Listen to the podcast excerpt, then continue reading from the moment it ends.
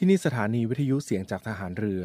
วิทยุเพื่อความตระหนักรู้ ข้อมูลข่าวสาร ความมั่นคงของชาติทางทะเล รายงานข่าวอากาศ และเที่เวลามาตรฐาน จากนี้ไปขอเชิญรับฟังรายการ ร่วมเครือนาวีครับ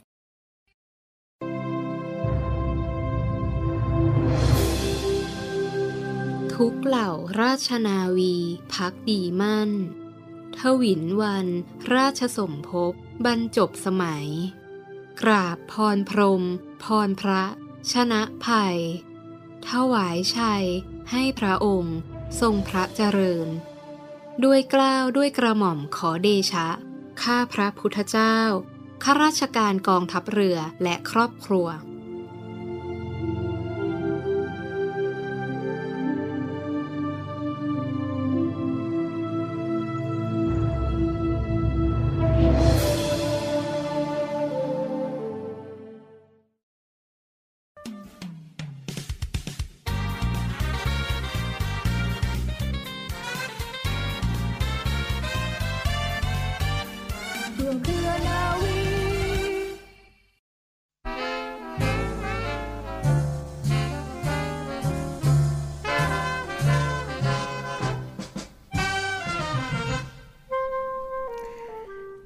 วัสดีคุณฟังและขอต้อนรับเข้าสู่รายการร่วมเครือนาวี รับฟังผ่านทางสถานีวิทยุเสียงจากทหารเรือ สทร 15 สถานี 21 ความถี่ทั่วประเทศไทยนะคะ และช่องทางของเว็บไซต์ที่ www.voiceofnavy.com และ www. เสียงจากทหารเรือ .com รวมทั้งช่องทางออนไลน์ที่ Facebook Fanpage ของเสียงจากทหารเรือหรือว่า Voice of Navy ค่ะ พิมพ์คำว่าเสียงจากทหารเรือนะ ก็จะมีรายการต่างๆ อัปเดตมาฝากคุณฟังกันอย่างต่อเนื่องฝากกดไลค์กดแชร์เป็นอีกหนึ่งกำลังใจให้กับทีมงานรายการในส่วนของกองทัพเรือในช่วงนี้ด้วยนะทีมงานจากเสียงจากทหารเรือค่ะ ช่วงต้นของทางรายการในช่วงนี้อินฟังค่ะขออนุญาตหยิบยกเอาเรื่องราว เนื่องในโอกาส วันเฉลิม พระชนมพรรษา พระบาทสมเด็จพระเจ้าอยู่หัว 28 กรกฎาคม 2566 โอกาสสำคัญในครั้งนี้นะคะ มีเรื่องราวพระราชประวัติ พระราชกรณียกิจ และเรื่องราวที่สำคัญเพื่อน้อมรำลึกในพระมหากรุณาธิคุณของพระองค์ท่านมาฝากทุกท่านกันในช่วงนี้กับเรื่องราวสารคดีพิเศษชุด พระราชประวัติ และพระราชกรณียกิจ ของพระบาทสมเด็จพระเจ้าอยู่หัว รัชกาลที่ 10 แห่งพระบรมราชจักรีวงศ์เรื่องราวสารคดีพิเศษมาฝากทุกท่านกันในช่วงนี้ ขอเชิญรับฟังค่ะ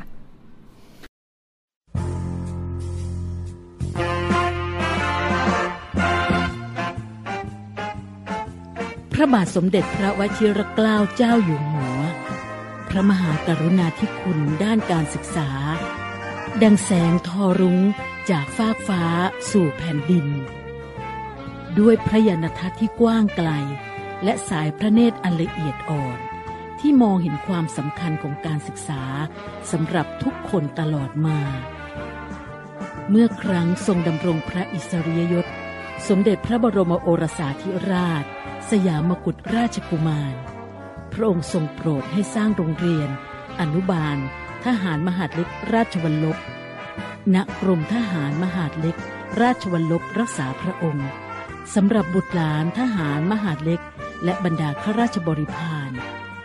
ต่อมาทรงโปรดเกล้าโปรดกระหม่อมให้ย้ายมาตั้งณจังหวัดนนทบุรี พระราชทานนามว่า โรงเรียนอนุราชประสิทธิ์ จัดการศึกษาระดับอนุบาลถึงมัธยมศึกษาปีที่ 6 ทรงมีพระมหากรุณาธิคุณ โปรดเกล้าโปรดกระหม่อม พระราชทานนามโรงเรียน มกุฎเมืองราชวิทยาลัย จังหวัดระยอง อันหมายถึง วิทยาลัยสูงสุดแห่งเมือง นอกจากนี้ยังทรงตั้งโรงเรียนอนุบาลทีปังกรรัศมีโชตโรงเรียนทีปังกรวิทยาพัฒน์ ในพระราชูปถัมภ์สมเด็จพระบรมโอรสาธิราช สยามกุฎราชกุมาร พระราชทานพระราชทรัพย์ส่วนพระองค์ สมทบเป็นค่าก่อสร้าง โรงเรียนมัธยมศึกษาในถิ่นทุรกันดารหกโรงเรียน ได้แก่ โรงเรียนมัธยมพัชรกิติยาภา จังหวัดนครพนมกำแพงเพชร สุราษฎร์ธานี โรงเรียนมัธยมสิริวัณวรี จังหวัดอุดรธานี สงขลา และฉะเชิงเซาทรงรับไว้ในพระราชูปถัมภ์เสด็จพระราชดำเนินทรงวางศิลาฤกษ์พระราชทาน วัสดุอุปกรณ์การศึกษา อันทันสมัย พระราชทานคำแนะนำเสด็จพระราชดำเนินทรงเยี่ยม ทรงติดตามผลการศึกษา ด้วยน้ำพระราชหฤทัยที่ทรงพระเมตตา ห่วงใยเยาวชนผู้ด้อยโอกาส ในด้านการอุดมศึกษา พระองค์ได้ทรงพระกรุณาเสด็จพระราชดำเนิน พระราชทานปริญญาบัตร แก่บัณฑิตของมหาวิทยาลัยต่างๆ ปีละเป็นจำนวนมากทุกปี ตั้งแต่ปีพุทธศักราช 2552 พระองค์พระราชทาน แนวพระราชดำริให้จัดตั้งโครงการทุนการศึกษา สมเด็จพระบรมโอรสาธิราช สยามกุฎราชกุมาร และมูลนิธิทุนการศึกษาพระราชทาน สมเด็จพระบรมโอรสาธิราช สยามกุฎราชกุมาร ใช้ชื่อย่อว่า มทศทรงรับเป็นองค์ประธานกรรมการ ทรงให้นำพระราชทรัพย์ส่วนพระองค์ และเงินบริจาคโดยเสด็จพระราชกุศล ระราชทานเป็นทุนการศึกษา แก่นักเรียนที่จบชั้นมัธยมศึกษาปีที่สามทั่วประเทศ ที่ประพฤติดี มีความสามารถทางการศึกษา ให้มีโอกาสศึกษาต่อ ในระดับมัธยมศึกษาตอนปลาย ทั้งสายสามัญและสายอาชีพ จนถึงระดับปริญญาตรี โดยไม่มีภาระผูกพันในการใช้ทุนคืน เมื่อจบการศึกษาแล้ว ยังทรงเปิดโอกาสให้เข้าทำงาน เป็นข้าราชบริพารในพระองค์ ตามความสมัครใจ นอกจากพระราชทานทุนการศึกษาแล้ว พระองค์ทรงมีพระราชดำริ ให้มีโครงการพัฒนาศักยภาพ นักเรียนทุนพระราชทานด้วย ซึ่งได้ดำเนินการต่อเนื่อง มาจนถึงปัจจุบัน พระราชทรัพย์ จากน้ำพระราชหฤทัยต่อเด็กและเยาวชนผู้ยากลำบาก เปรียบเสมือนหยาดฝน ตกต้องผืนดินแห้งระแหง เปรียบเสมือนแสงทองส่องสว่าง พร่างพราย ทั่วแดนดิน พระองค์ทรงมีพระปรีชาญาณอันล้ำเลิศ ในด้านการศึกษาสร้างความอยู่ดีมีสุข ความรุ่งเรืองของชาติบ้านเมือง ทรงมีพระบรมราโชบาย ให้การศึกษามุ่งสร้างเด็กและเยาวชน ให้มีทัศนคติที่ถูกต้อง มีพื้นฐานชีวิตที่มั่นคง มีคุณธรรม มีอาชีพ เป็นพลเมืองที่ดีทรงเข้าพระทัยอย่างลึกซึ้งถึงแก่นแท้ของการศึกษา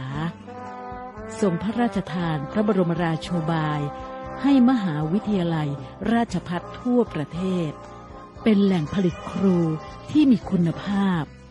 เป็นแหล่งความรู้วิชาการ และเป็นปราดแห่งการพัฒนาท้องถิ่น เพื่อให้ประชาชนทุกพื้นที่ถึงพร้อมด้วยคุณภาพชีวิต ทรงมีพระมหากรุณาธิคุณ ตั้งโรงเรียนจิตอาสาพระราชทาน เพื่อสร้างกระบวนการศึกษาเรียนรู้ ฝึกอบรมบุคลากร ให้เป็นวิทยากรชั้นเลิศ เป็นแกนนำให้กับจิตอาสาทั่วไป สามารถช่วยเหลือประชาชนที่ทุกข์ร้อน ประสบภัยพิบัติในทุกพื้นที่อย่างมีประสิทธิผล พระราชยานทัศน์ พระอัจฉริยภาพลึกซึ้งยิ่งนัก ทูลกระหม่อมแก้ว พ่อหลวงแห่งปวงประชา ขอพระองค์ทรงพระเจริญ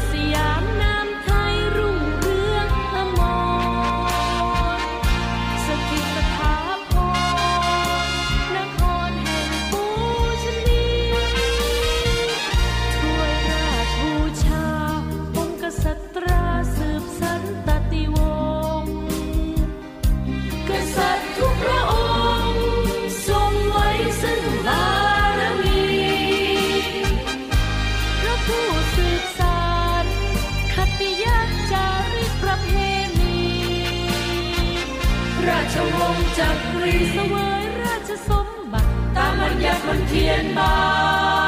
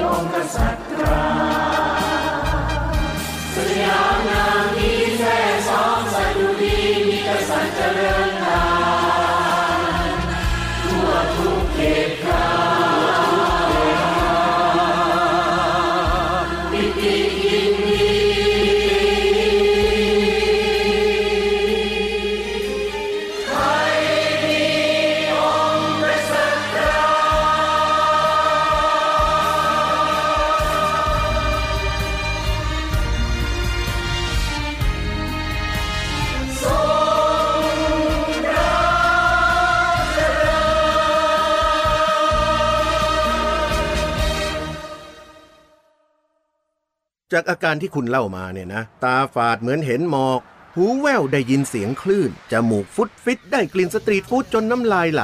ปากขมุบขมิบอยากต่อราคาแม่ค้าถนนคนเดินเนี่ยทางการเที่ยวนะ เราเรียกว่า อยากเที่ยวซินโดรม แนะนำให้รีบออกไปเที่ยวเลย ไปบำรุงด้วยธรรมชาติสวยๆวัฒนธรรมท้องถิ่นอาหารแสนอร่อย ไปทันที ดีทันตา moment ที่ใช่สร้างได้ไม่ต้องรอ เที่ยวเมืองไทย Amazing ยิ่งกว่าเดิม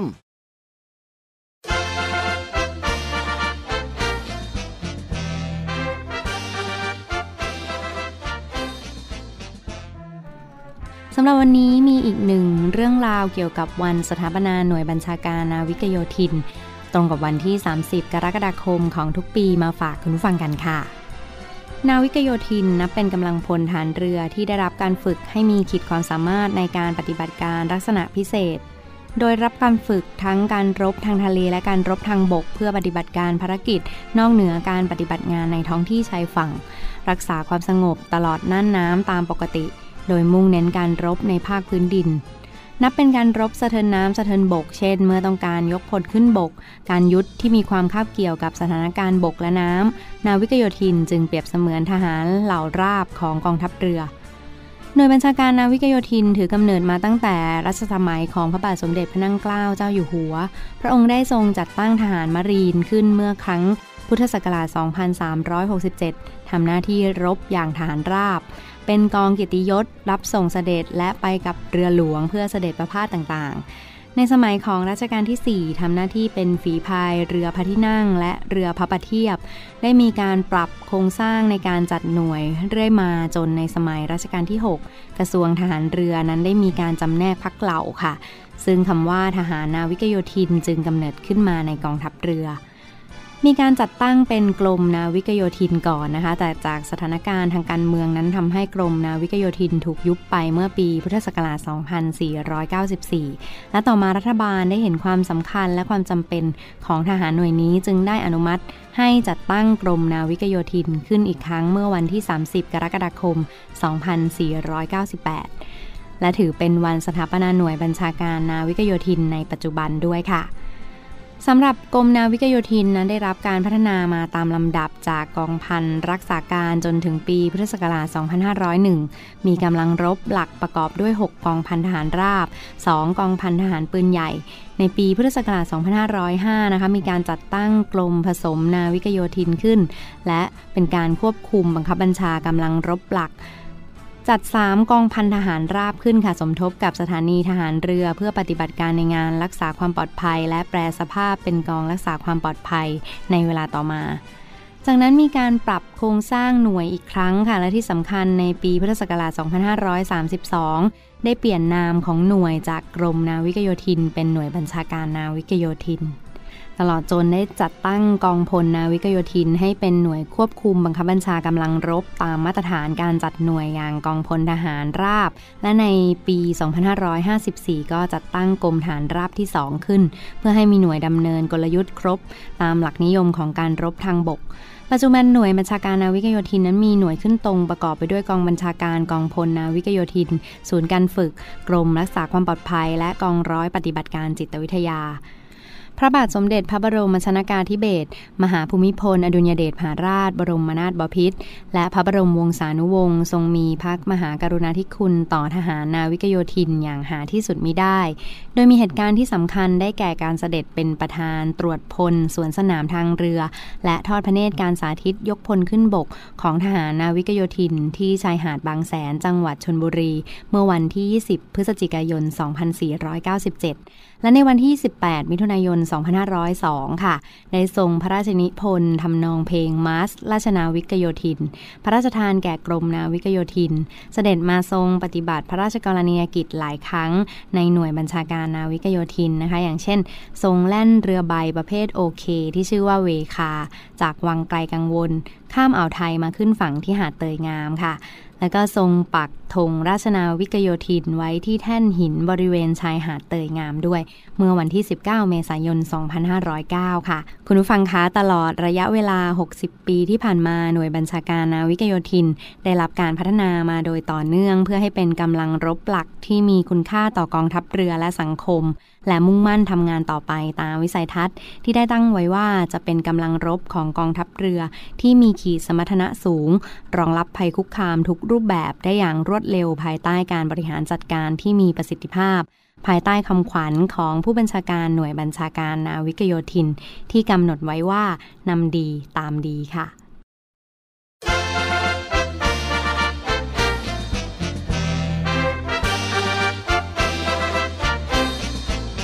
รุกรันฟันฝ่าในทาราศีพระทรงเป็นดังนาราชนาวีไทยรบรันฟันฝ่าไม่คลาดวันไหวมีศึกมาไกลไม่วันพันคลามรีปูเราราชนาวิกโยธินพอให้เรารวมกายใจกัน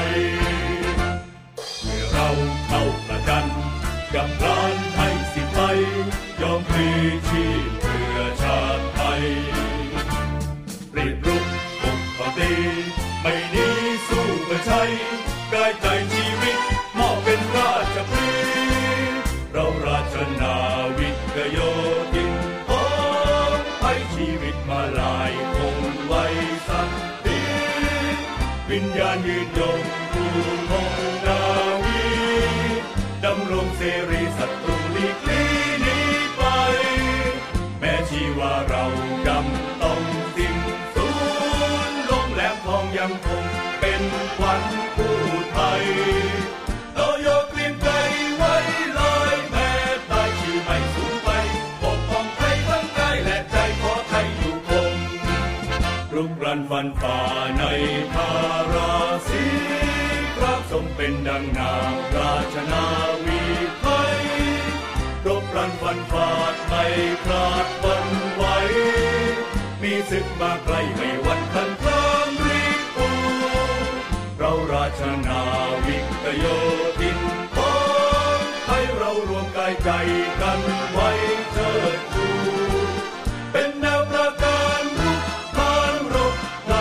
า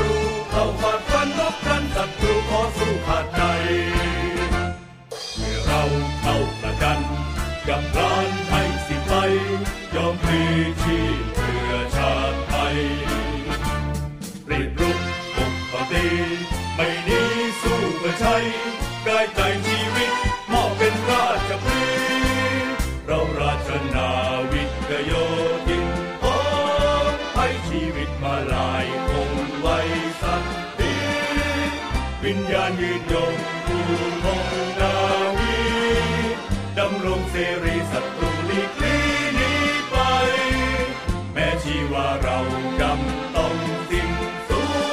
ญลงแหลมทองยังคงเป็นขวัญผู้ไทย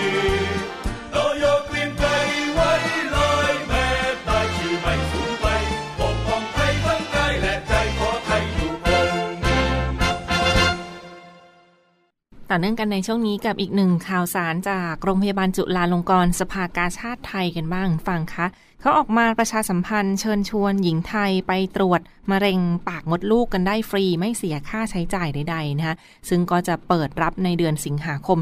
2566 นี้ เนื่องในโอกาสวันแม่แห่งชาติหรือว่า วันเฉลิมพระชนมพรรษา สมเด็จพระนางเจ้า สิริกิติ์พระบรมราชินีนาถพระบรมราชชนนีพันปีหลวง ประจำปี 2566 ค่ะในส่วนของโรงพยาบาลจุฬาลงกรณ์สภากาชาติไทย เชิญชวนหญิงไทยที่มีอายุระหว่าง 25 ถึง 65 ปีนะสามารถเข้ามารับการตรวจคัดกรองมะเร็งปากมดลูกได้ฟรี ในเดือนสิงหาคม 2566 นี้ค่ะ ซึ่งก็เป็นในส่วนของท่านใดที่อยู่ใกล้เคียงในพื้นที่กทม กรุงเทพมหานคร และปริมณฑลก็ลองสามารถติดต่อเข้าไปตรวจกันได้ฟรีในครั้งนี้นะซึ่งก็เป็นกิจกรรมในส่วนของโรงพยาบาล จุฬาลงกรณ์สภากาชาติไทย ซึ่งที่ผ่านมาเขาก็มีสถิติของการเกิดมะเร็งปากมดลูกในประเทศไทย ซึ่งพบว่าทำลายชีวิตหรือฆ่าชีวิตของหญิงไทยไปกว่า 9,158 รายต่อปีนะคะแล้วก็มีการเสียชีวิตอัตราการตาย 4,000 กว่าคนต่อปีเลยทีเดียวซึ่งก็ถือได้ว่าเป็นโรคที่รุนแรง และก็เป็นสถิติสูงสุดที่ทำลายชีวิต แล้วก็ทำให้เกิดการตายในส่วนของมะเร็งปากมดลูกในครั้งนี้ค่ะ การเกิดมะเร็งปากมดลูกนั้นส่วนใหญ่เกิดจากเชื้อไวรัส HPV ซึ่งก็มักจะติดต่อทางเพศสัมพันธ์นะคะสำหรับท่านใดบ้างที่สามารถเข้าร่วมโครงการตรวจคัดกรองมะเร็งปากมดลูกในครั้งนี้นะคะกลุ่มแรกก็เป็นสตรีที่มีอายุ 25 ถึง 65 ปีนะคะ สตรีที่อายุระหว่าง 25 ถึง 65 ปี ไม่มีประวัติวินิจฉัยหรือว่าไม่เคยได้รับการรักษาโรคมะเร็งทางนรีเวชไม่มีประวัติการผ่าตัดมดลูกนะแล้วก็ไม่ได้รับการตรวจคัดกรองมะเร็งปากมดลูกใน 1 ปีที่ผ่านมานี้ รวมทั้งไม่มีประจำเดือนในวันที่มาตรวจในครั้งนี้ค่ะ ถ้าเขาเกณฑ์ดังกล่าวก็สามารถเข้าไปรับบริการได้โดยไม่ต้องจองล่วงหน้าค่ะ walk in เข้าไปได้เลยสำหรับท่านใดที่อยู่ใกล้เคียงในพื้นที่นะคะ ซึ่งเขาก็จะมีคำแนะนำอุปกรณ์การตรวจรวมทั้งการตรวจหาเชื้อไวรัส HPV อย่างทันท่วงที และก็รู้ผลภายใน 2-4 สัปดาห์กันด้วยค่ะ ลงทะเบียนและรับบัตรคิวกันได้ในวันเสาร์ที่ 12 สิงหาคมนี้นะคะ และช่วงเวลาก็คือ 7 โมงเช้าถึง 10 โมงเช้า พกบัตรประชาชนไป 1 ใบเท่านั้นก็สามารถตรวจกันได้ฟรีอีกหนึ่งกิจกรรมที่มาฝากประชาสัมพันธ์กันในช่วงนี้ค่ะ